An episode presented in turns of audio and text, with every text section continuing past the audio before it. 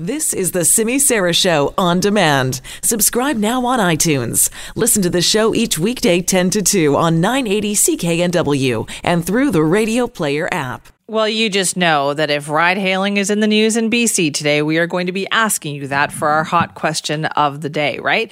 So, in case you missed it, today is the day that that report is going to be submitted to the BC government regarding ride sharing recommendations. And this report was put together by the committee that was appointed by the provincial government to do so. It's made up of four NDP MLAs, four Liberals, and one Green MLA, and they were tasked with looking at four specific issues. They were told to look at regional boundaries. They were told to look at the issue of how many vehicles should be allowed to operate or if they should put a cap on the number of ride sharing vehicles out there. They were tasked with looking at the flexibility of pricing and the class of license that should be required if someone wants to be a driver for, say, Lyft or Uber. So those were the four main topics. And these uh, MLAs have now submitted that report this morning to Transportation Minister Claire Trevena. Will this actually put us on the road to seeing some of these things come to the province? I'm not even uh, that hopeful anymore. It's been beaten out of me. You know, like if you a year ago, two years ago, I would have said, yes, absolutely, it's coming soon. Now, yeah, I just don't believe it. I don't think we're ever going to see it. I'm that beaten down on this particular issue. I think they have just managed to wait this thing out. Successive governments have managed to put this thing off for so long. I think they've beaten us all down on this thing. So we're asking you, maybe you're more positive than I am on this. A new report from the committees has, has been submitted to the government regarding ride sharing recommendations. When do you think? we will see companies like Lyft and Uber operating in BC.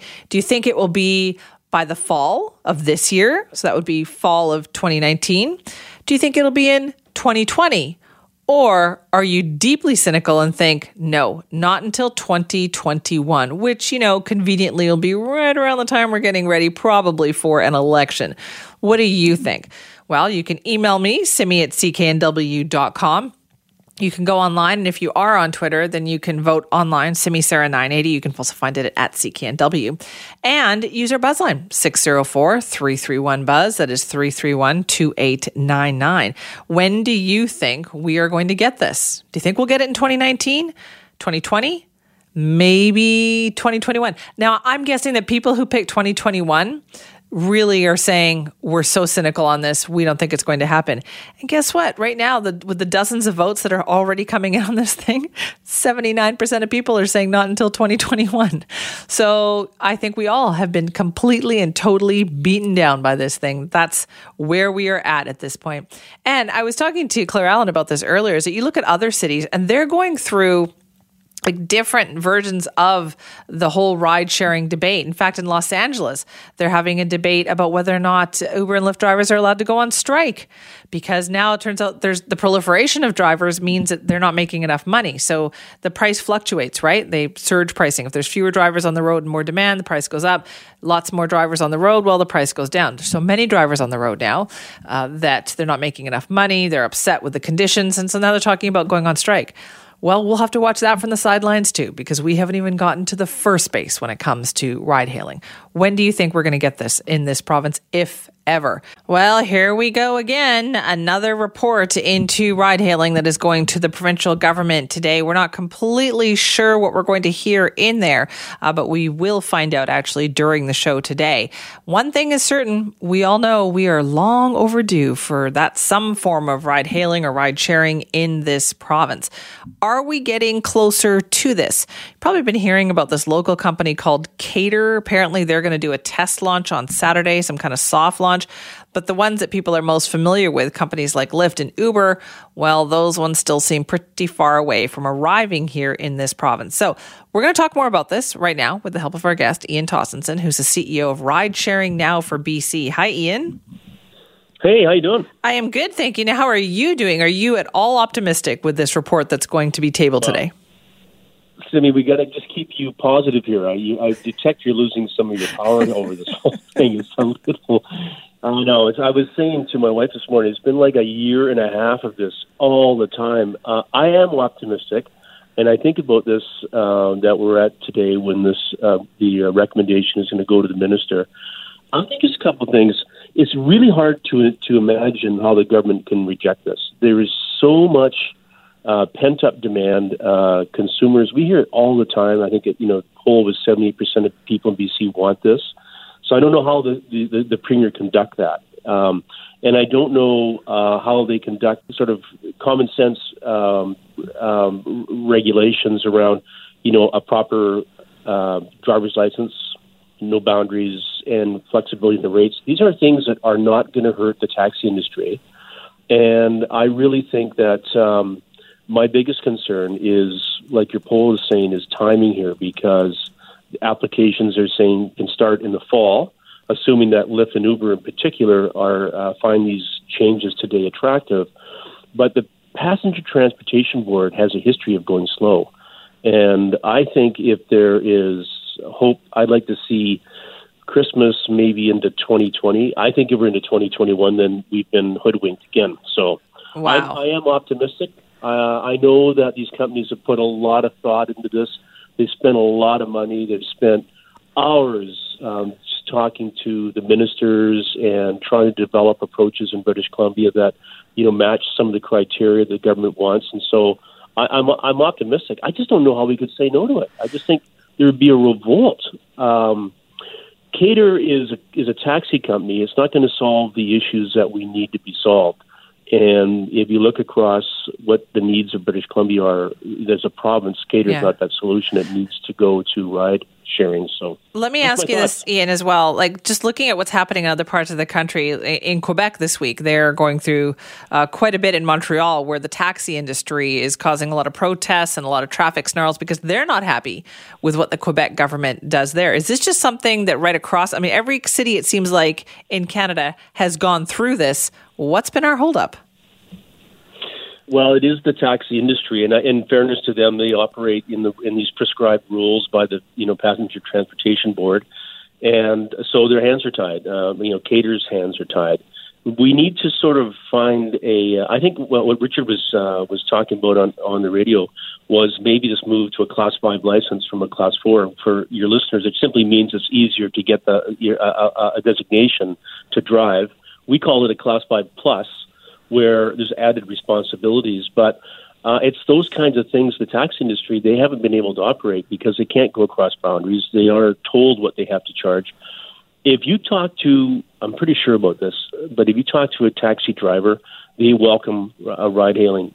Sure. Do you think they have so? flexibility. They can do it. Yeah, the taxi drivers, the taxi owners, on the other hand, that own the cars, and there's a lot fewer of them those are the ones that are concerned about the value of the taxi licenses, and, and those are the ones that are concerned that they're going to be in a situation of unfair competition. So, what I hope happens is that the, the government balances this for the benefit of the taxi industry and also for the benefit of, well, this is this is the thing I couldn't understand either. Is that if you are a taxi driver, wouldn't this be better because it will level the playing field? Then you're not going to have to pay way more for insurance or jump through all these hoops anymore.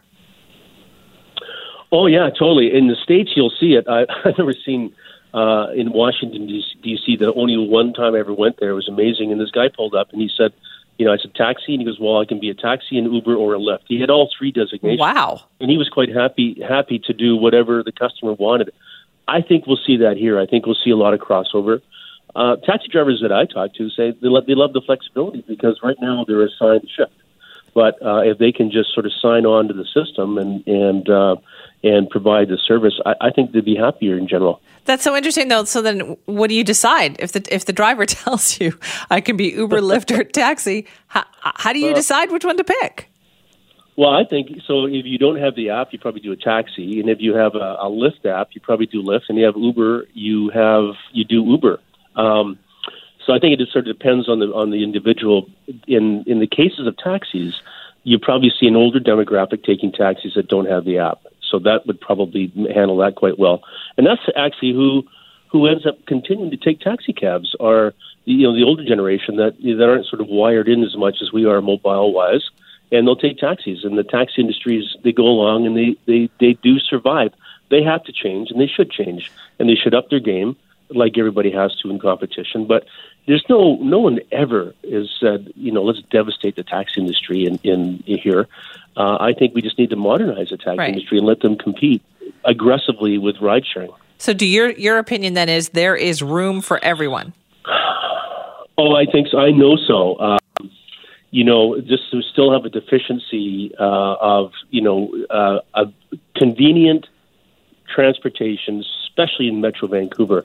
And you know what it's like to walk out on the side and try to get a cab. It's a wait. I actually had my car towed two weeks ago and had to phone a cab. It took 45 minutes uh, in Gastown to get a cab, and that was kind of funny too. I didn't know if my car had been stolen or uh, what had happened to it because there's no sign, right? Right. It was like, hey, we took your car, phone this number. But anyways, um, it's always a problem just because of the of the finite number of cars in the in uh, in the system. Now, the Transportation Board, or pardon me, the, the Competition Board of Canada, I think you might have been away, uh, Simi, they came out and told the government of British Columbia is to make a competitive system where it's really friendly for the consumer.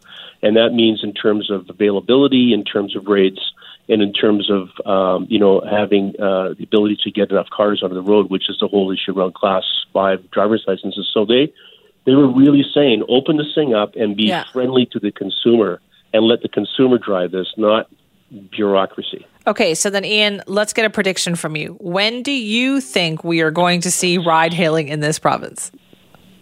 I think we will, I'm going to go out on a limb here, have the ability to order a Lyft or an Uber by Christmas uh, this year. What?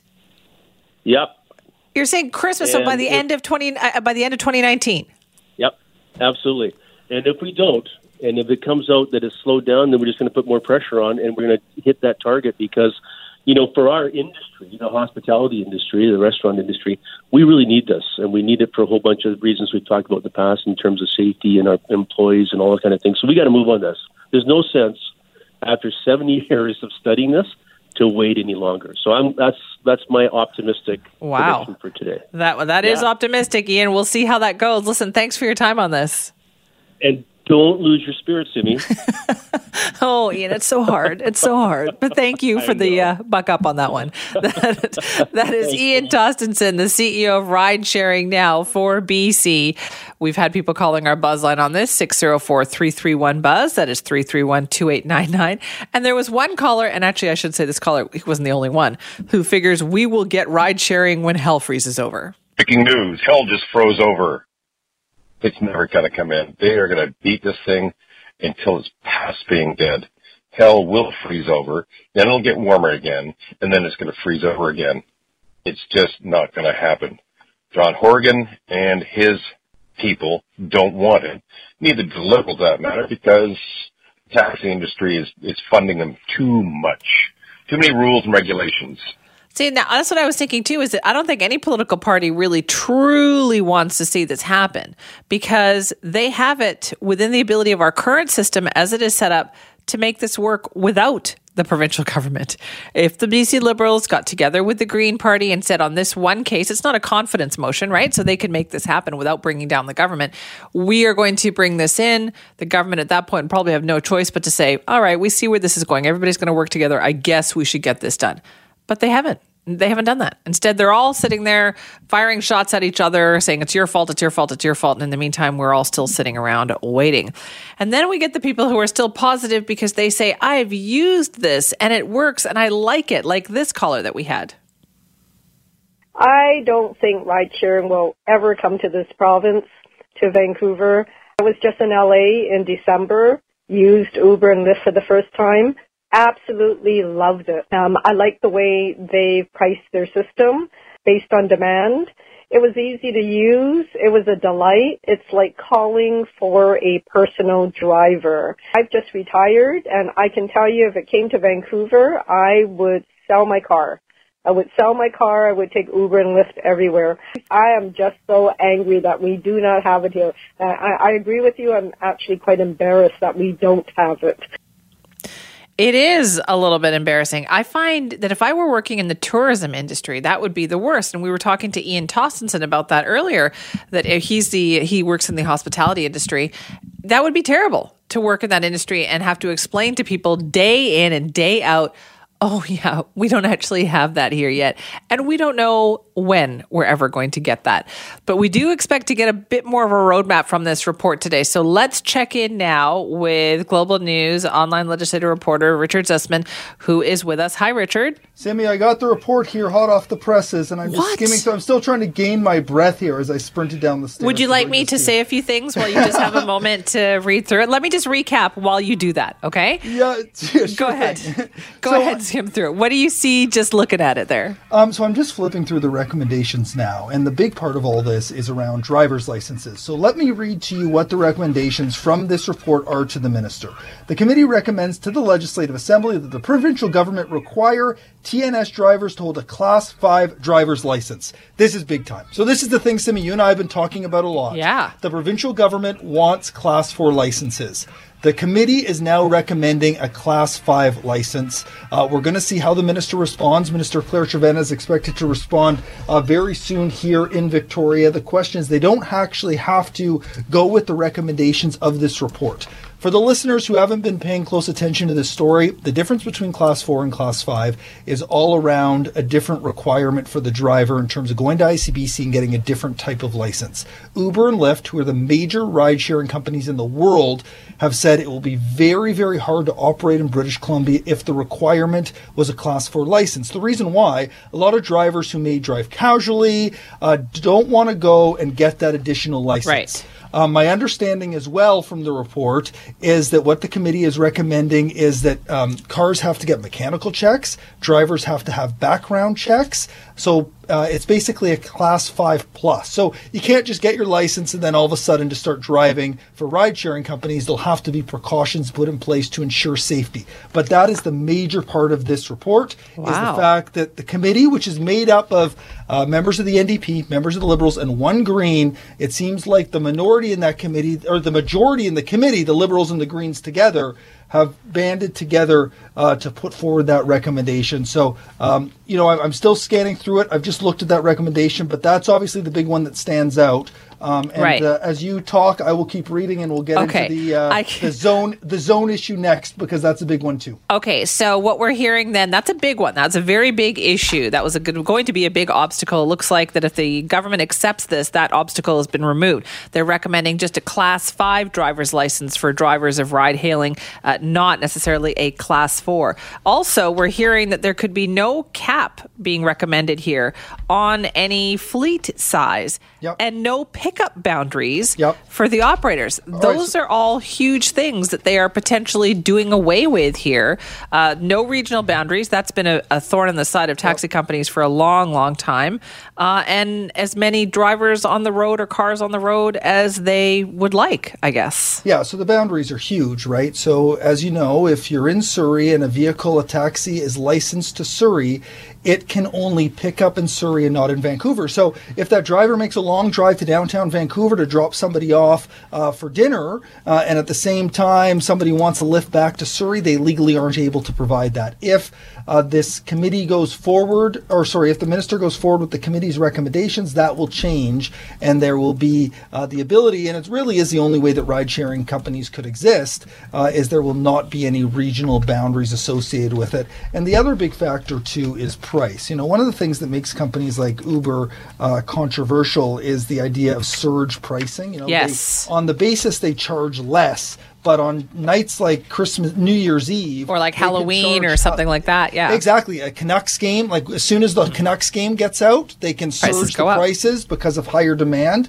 So there's a number of recommendations around price. Uh, one, ensure that the cost of a trip as an accessible vehicle does not exceed the cost of a trip in a non-accessible vehicle. Two, set a minimum per trip price that is not less than the cost of public transit. Number three, require transportation network companies to disclose the cost of a proposed trip on the app prior to the customer engaging the service. And four, monitor data to determine if there's a need for the implementation of a base rate or a cap on surge or prime time pricing and to inform regulatory decisions in regard to service boundaries, vehicle caps, or lack thereof.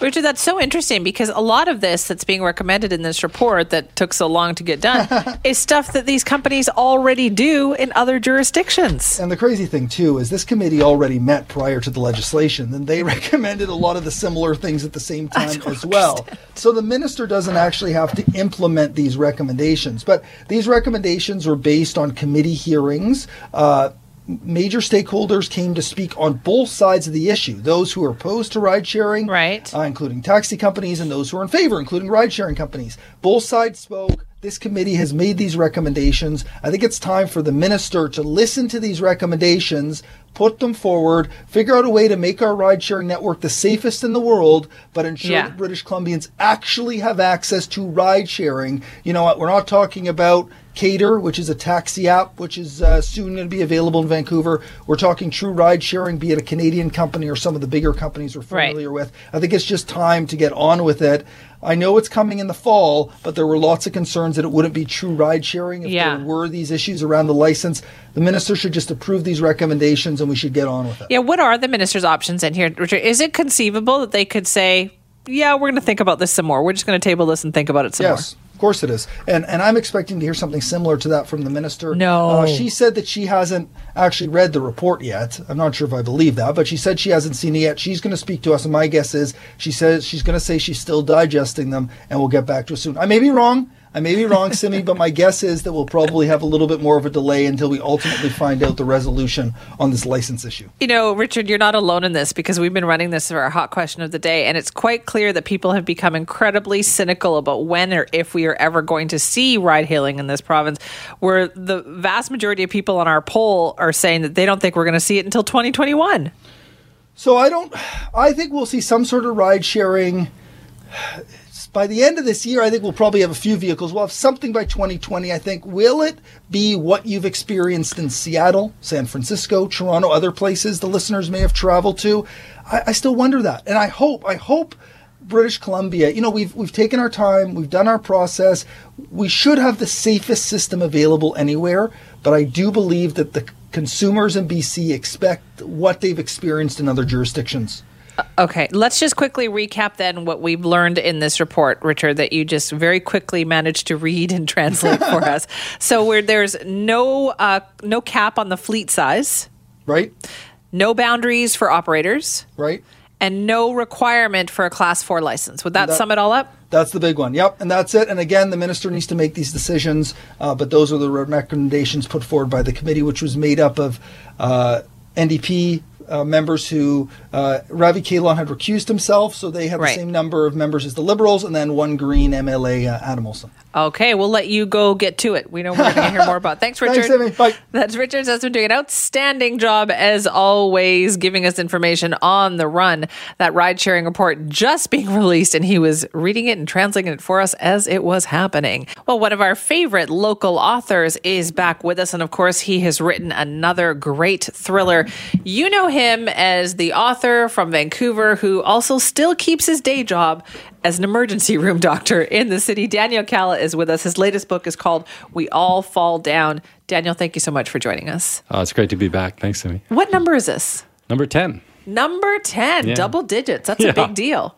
Yeah, it feels like a big deal. It, it should feel like a big deal. Last time we had you on, you had written a trilogy of books that kind of were deeply historical fiction and quite different from what you had written. This is more back to your thriller roots. Tell us about it.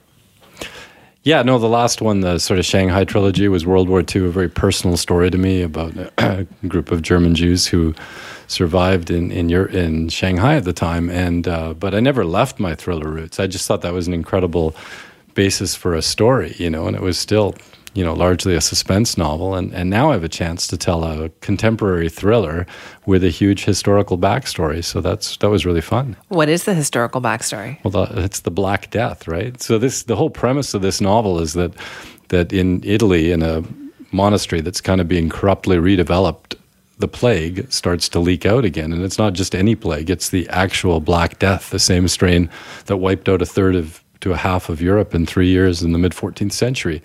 And so the story goes back and forth between the contemporary heroes trying to figure out where it's coming from and how to stop its spread, and a kind of forgotten diary from a doctor who lived in that same monastery and bravely fought the plague 700 years before. And it's sort of his you know, and eventually the two stories interconnect when the heroes get their hands on the diary, and it's kind of one of those lock, you know, Yeah. hidden secret kind of stories. Where do you get your ideas from? Because that's really quite something. Well, yeah, no, I, I mean, uh, the idea to write, uh, you know, uh, uh, like I, I mentioned to you before, I was obsessed with, for whatever reason, the Black Death. I mean, that sounds, that I'm not a a very weird, fun yes. person, apparently, but, um, you know, but I've always, like, as a kid, I always knew about it, but I didn't know about it. I just knew the kind of myth of the Black Plague, plague and, you know, and you'd see all the images and the weird nursery rhymes and everything, but I didn't really know the details of what it was about, and I've always wanted to write about it. And then I started to research it, and it was just fascinating because not only did it wipe out half of Europe, it, it, it reinvented Western society. I mean, we wouldn't have the Renaissance without the Black Death. We wouldn't have so many things we have now. Um, and so, uh, discovering that it was so rich, I thought, what great themes to build a thriller around. What is your research process like then? Like, do you give yourself a certain amount of time? Do you travel for your research? Is it online? Like, how do you do that? It used to be online. Nowadays, I uh, I treat myself. To, you know, I spent a couple weeks in Italy. Oh, that's uh, tough. researching. That's yeah, tough, I yeah. know the things the things we do for our art, eh, the way we suffer.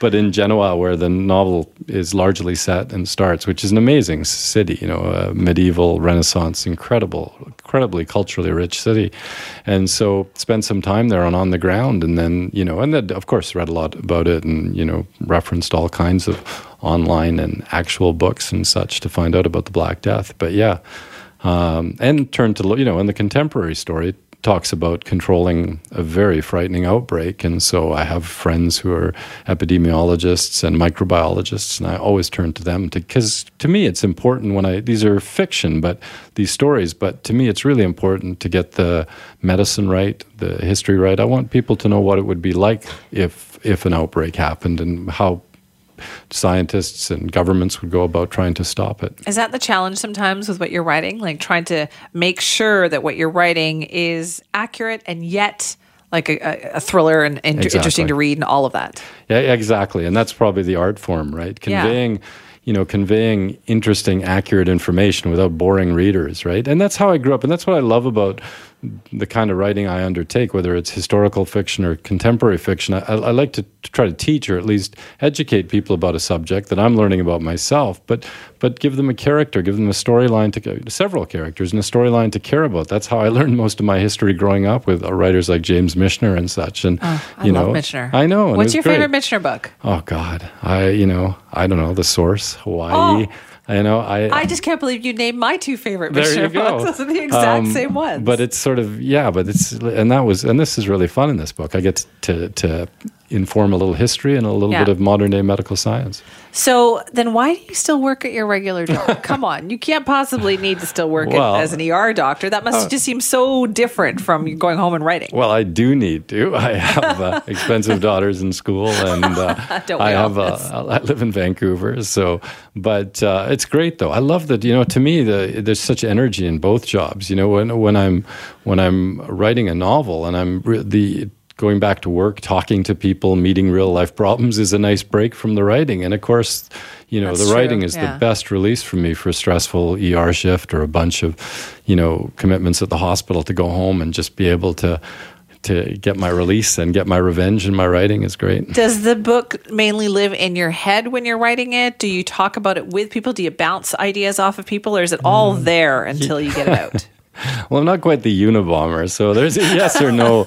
Uh, you know, I, I do talk to people, but it largely it's a very organic process for me writing. My outlines are very brief, you know. Are they? And I had the idea for the this story, and I had the setting, but I had no idea who the villains were and how, you know, because it's a thriller. There has to be some bad guys, and and then you know how I'd bring church inter- intrigue in, which I very much did both, and all these storylines they just evolve. And to me, that's like the the most exciting, the funnest part at the end. Uh, stuff I had no idea when I start on page one, or even I'm get to page thirty. There's this there's the stories that suddenly exist at the end of it that I never dreamed would be there. So do you write then that way in a linear fashion? Then you don't kind of map it out ahead of time, or do you just sit down loosely, and write? just just loosely mapping it out. And this linearly was difficult because I was writing literally two storylines: a historic one and and a contemporary one. So some of the stuff got moved around so that, that they aligned. You know, there's some parallels, lots of parallels that that exist in the contemporary storyline and and the historical example. For example. Um, you know, when the Black Death first breaks out in this in this story, they don't know where it's coming from. They suspect bio, bioterrorism, and then they suspect Islamic extremism, which leads to this kind of backlash of Islamophobia. And it's it's a red herring, but um, in the novel, I touch on the fact that really, in, in during the time of the plague, there was lots of scapegoating, and it was the first kind of organized genocides of the Jews because they blamed the Jews for poisoning the wells, and people used them for all kinds of advantage to capitalize on getting rid of you know these Jewish communities. And so it was a great opportunity for, for me to say, yes, obviously we've evolved hugely as a society, and medical science has advanced hugely, but fear is fear, and panic is panic, and people still resort to the lowest common denominator when That's so when the unknown happens. Yeah. So That is so fascinating. You know, there's so much, gr- so many great books out there right now, and I feel like we're kind of in a golden age of reading. Like the amount of literature, it's just it's phenomenal to me. Like, do you feel like that too? Like books have really had quite a renaissance. Oh, yeah, I think so. I mean, I think so. I don't know if they ever went away, but there's great writers out there. But it's a bit overwhelming, you know. You can sit That's down true. with a Netflix series and knock it off, you know, or at least, uh, well, Netflix is time consuming That's too, so- where these so long. true. But it just becomes, you know, sometimes it's paralyzing with so many choices out there. So, do you see this as the beginning of something, perhaps, or is this? No, this was always meant as a standalone Yeah. uh, thriller. My next novel. Yeah, Already in your head? It's already on paper. It's What? Uh, yeah. Well, it, yeah. So there's a How quite fast a. do you write? Well, there's a leeway process, right? Between there's a leeway time between uh, when a book's first draft is done and when a book comes out. I'm really excited to be with Simon and Schuster now. We've been incredibly supportive publishers of this, and so you know we already were discussing the next book last year, and I've got. I don't want to reveal too much, but it's set in Vancouver. This one, and it's about Ah. a very, very, very topical medical theme. So. Now I'm intrigued by Yeah. that. We're gonna have to have you back for that as well. So, how far in advance do you have another book in your mind? Well, this book is done. The This, next this, one. this, this one's out of your head, so you've already got one written. Yeah. Okay. And so now, yeah, so now we're talking about the book after the next one, which is not in my head at all. We're just So haven't bouncing there ideas. Ah. Haven't got ideas. But yeah, I mean, sometimes my books have been one year between publications like this, or some. In this case, it's been three years since I've had a Yeah. book published. So, it you know, so sometimes you have some time between. Well, that's good. It sounds like you deserve a little downtime. Listen, Daniel, thank you so much for joining us. Well, thanks for having me on. Always a All the time. The book is called We All Fall Down. It is available now, and I am putting it on my bedside table today. That is Daniel Kalla. Make sure you pick that book up today. You just knew we had to play that music, right? The theme from Jurassic Park as we we're talking about this next story, which I think might just be my favorite of the day, and we haven't even started talking about it yet. The world's largest Tyrannosaurus rex fossil ever found has been found right here in Canada. So let's find out more about it. Scott Persons is with us, paleontologist at the University of Alberta, who led the way on this and can tell us all about it. Hi, Scott. Hello. Tell me all about this fossil. Where is it? Uh, well, Scotty the Tyrannosaurus Rex Yes. was uh, found just outside of East End, uh, Saskatchewan.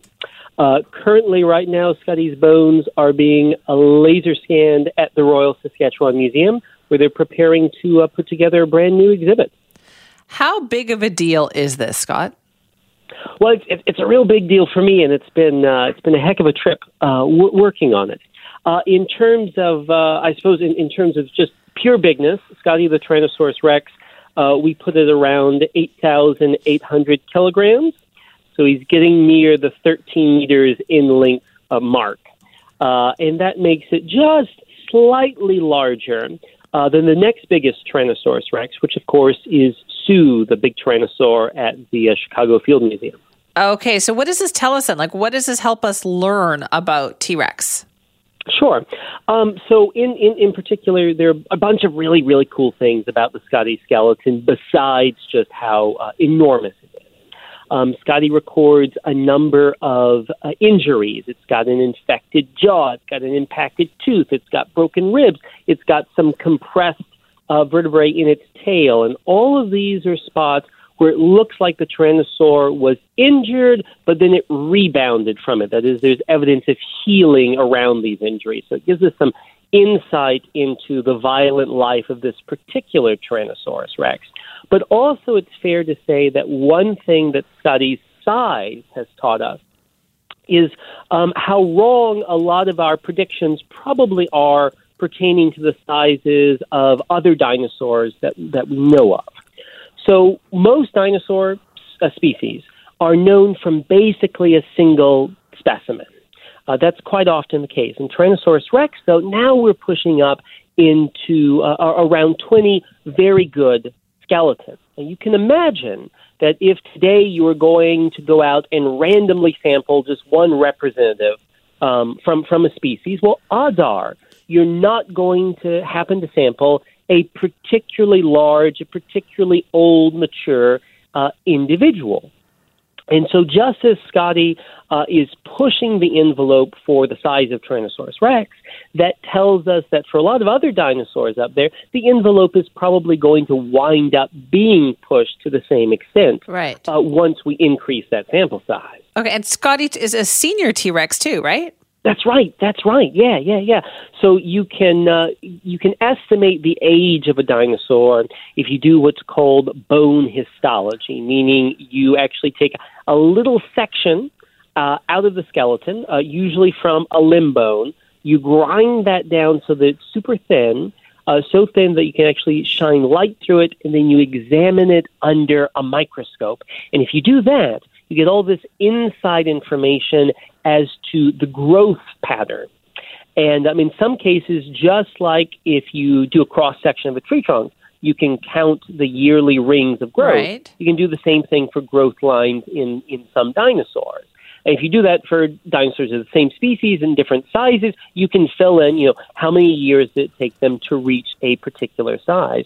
Well, in Scotty, when you do the section, everything you see is is old growth. This is a dinosaur that had definitely reached the point of obtaining a maximum size and was no longer secreting down new bone at, at the same sort of rapid growth rate that you would see when it was younger. So we estimate that Scotty is probably just into its early 30s, which does make it uh, the oldest known T Rex. And so obviously, uh, Tyrannosaurus rex uh, was not a dinosaur that lived all that long. You right. compare that to, say, a modern elephant, a really big modern mammal, right? Uh, they can live to be 60, and really old individuals get up into the 80s.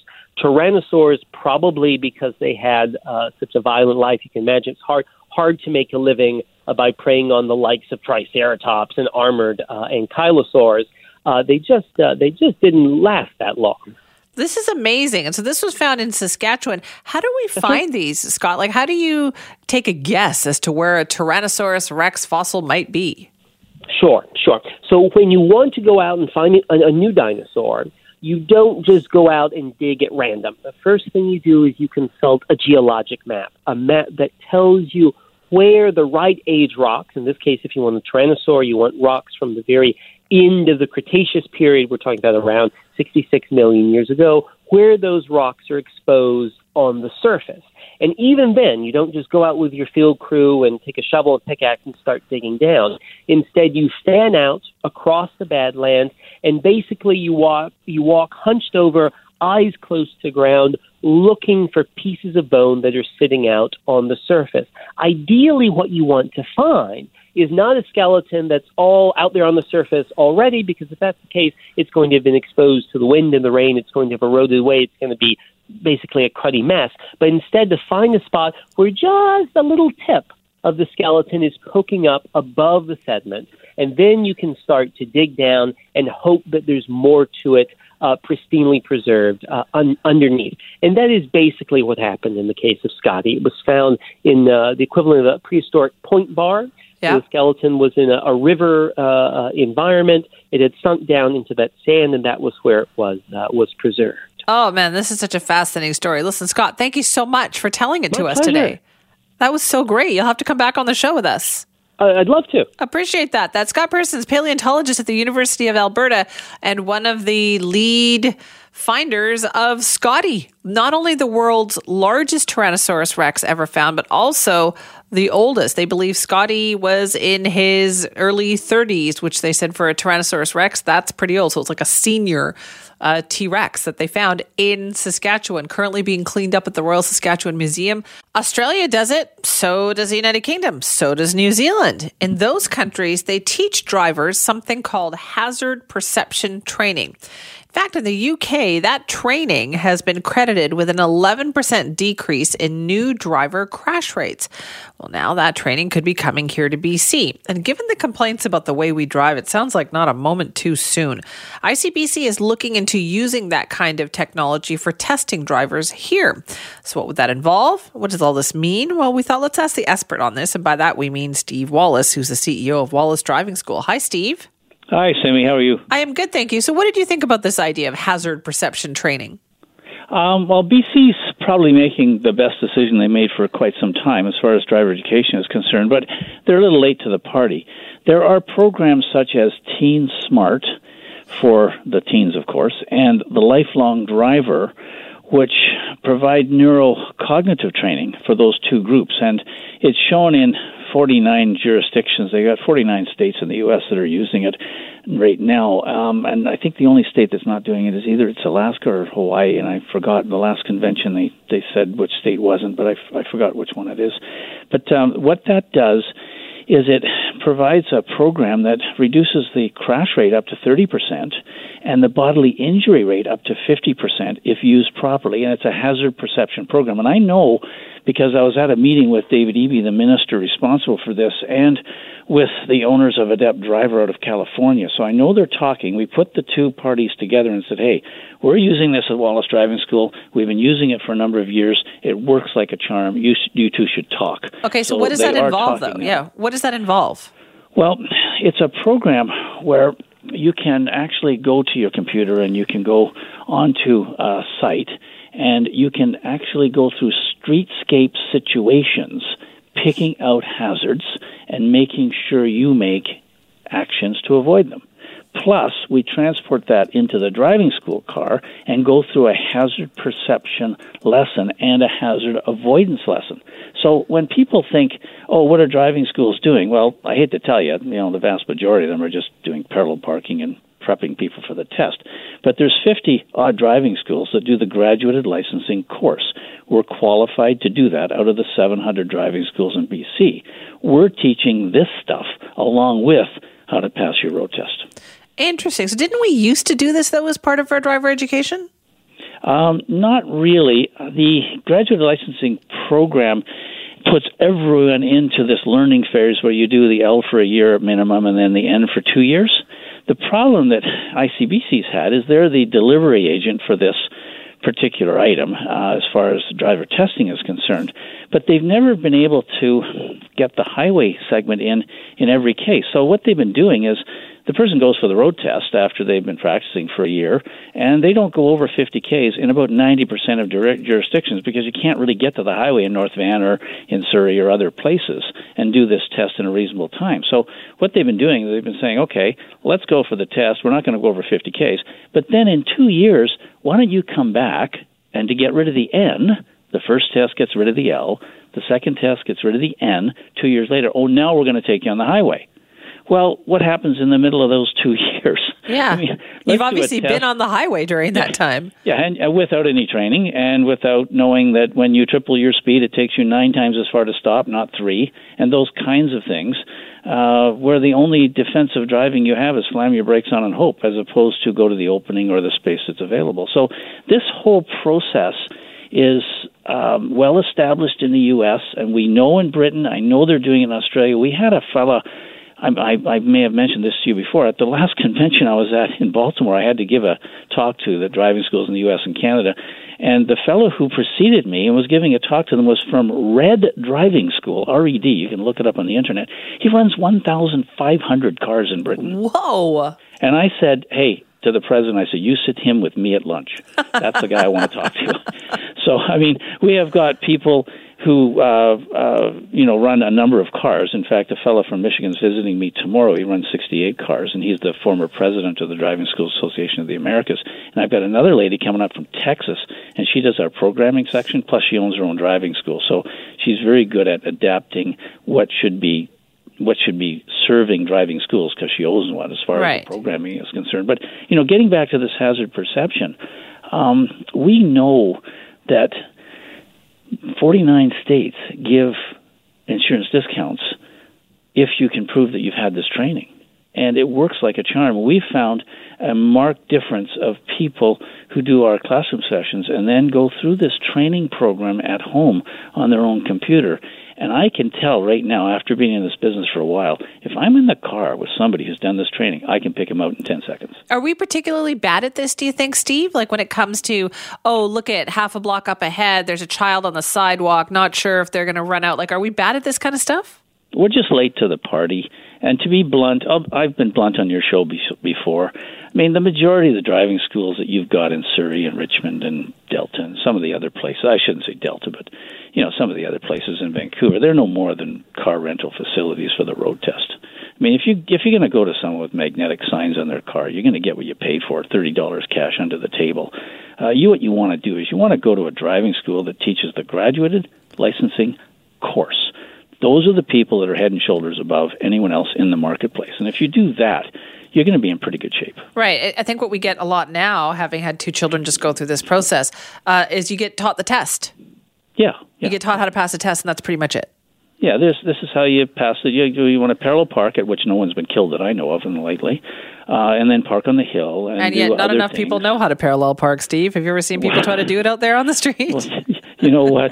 The fact is that most people have given up, and they do drive-through spots at the mall now. So I mean, they That's determine where they're going to shop because they, you know, they can't parallel park. But the, the key for us is if you are in a driving course and it's the graduated licensing course, you're going to be in a mandatory fashion. You're going to have to do the highway drive. You're going to have to do the evasive actions. You're going to have to do the confined spaces.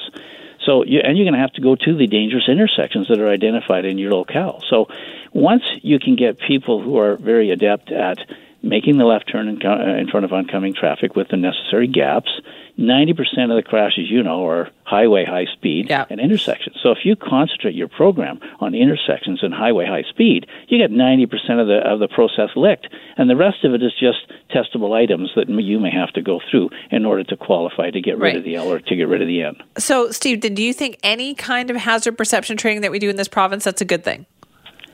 if they can include hazard perception training within the envelope that they already offer, they're going to be doing a good job. The problem I have with ICBC is that they consistently want to reinvent the wheel, and that takes time. This stuff that is on the marketplace now in the other countries you mentioned, it's shelf ready. Grab it. Why reinvent the wheel? Just grab it and use it, and we'll all be better off for it. All right, Steve, listen, thank you for your time on this.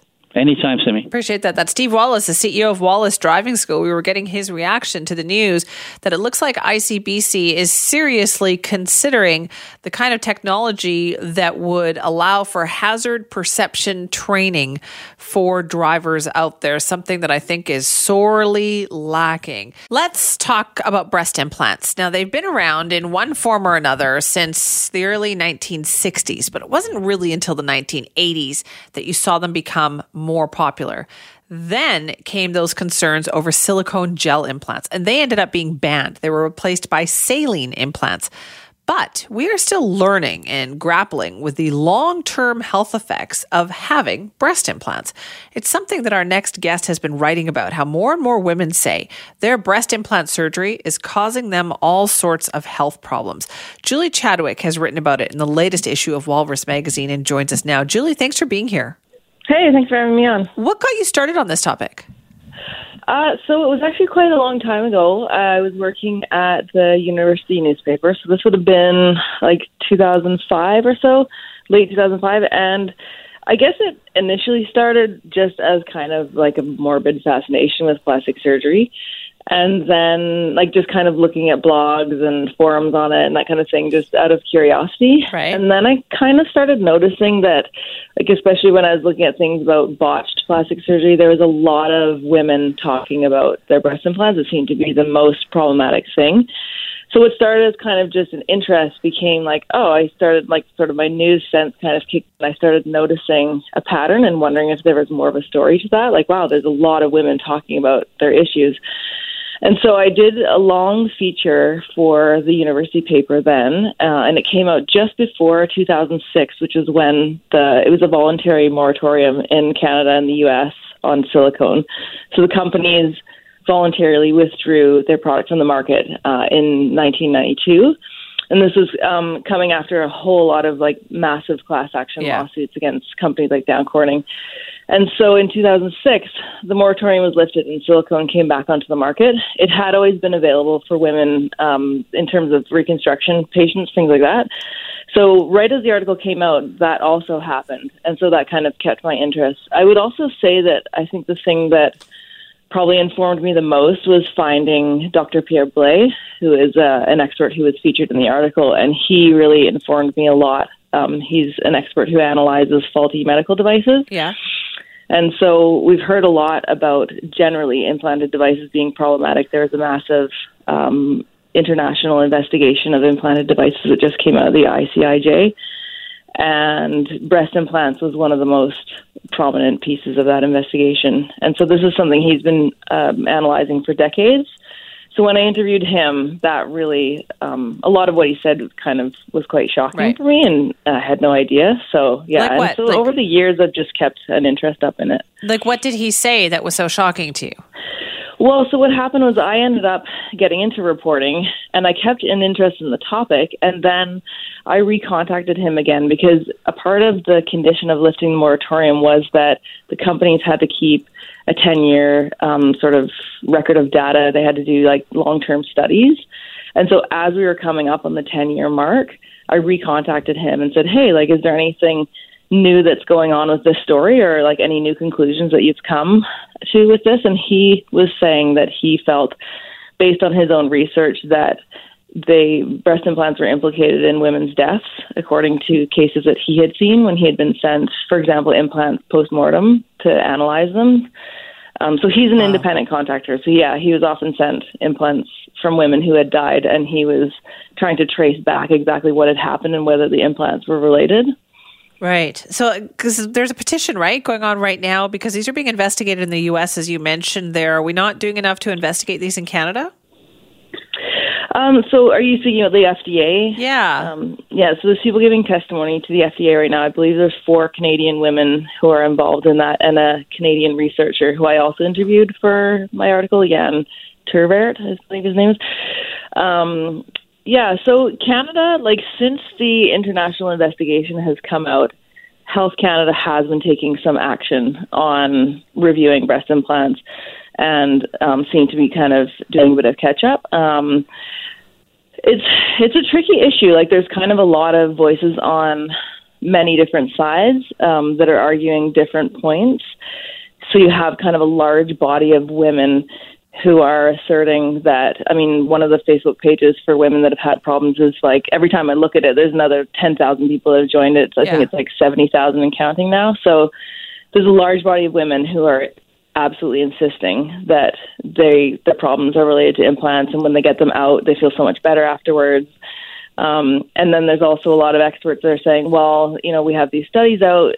There's no studies definitively showing that they're causing, for example, autoimmune illnesses. So, yeah, there's a lot of there's a lot of differing um, opinions and differing kinds of studies. Like Jan Tervaert, who's um, giving testimony to the FDA right now, has been studying breast implant Right. illness. He's the uh, the head of director of rheumatology at the University of Alberta. He has been researching it himself, and he's asserting that breast implant illness is real, and he's been treating women. And so, yeah, you've got a lot of different experts saying different things. What, Essentially, what exactly is like breast implant illness? Like, what kind of health effects are we talking about here that women have come forward with?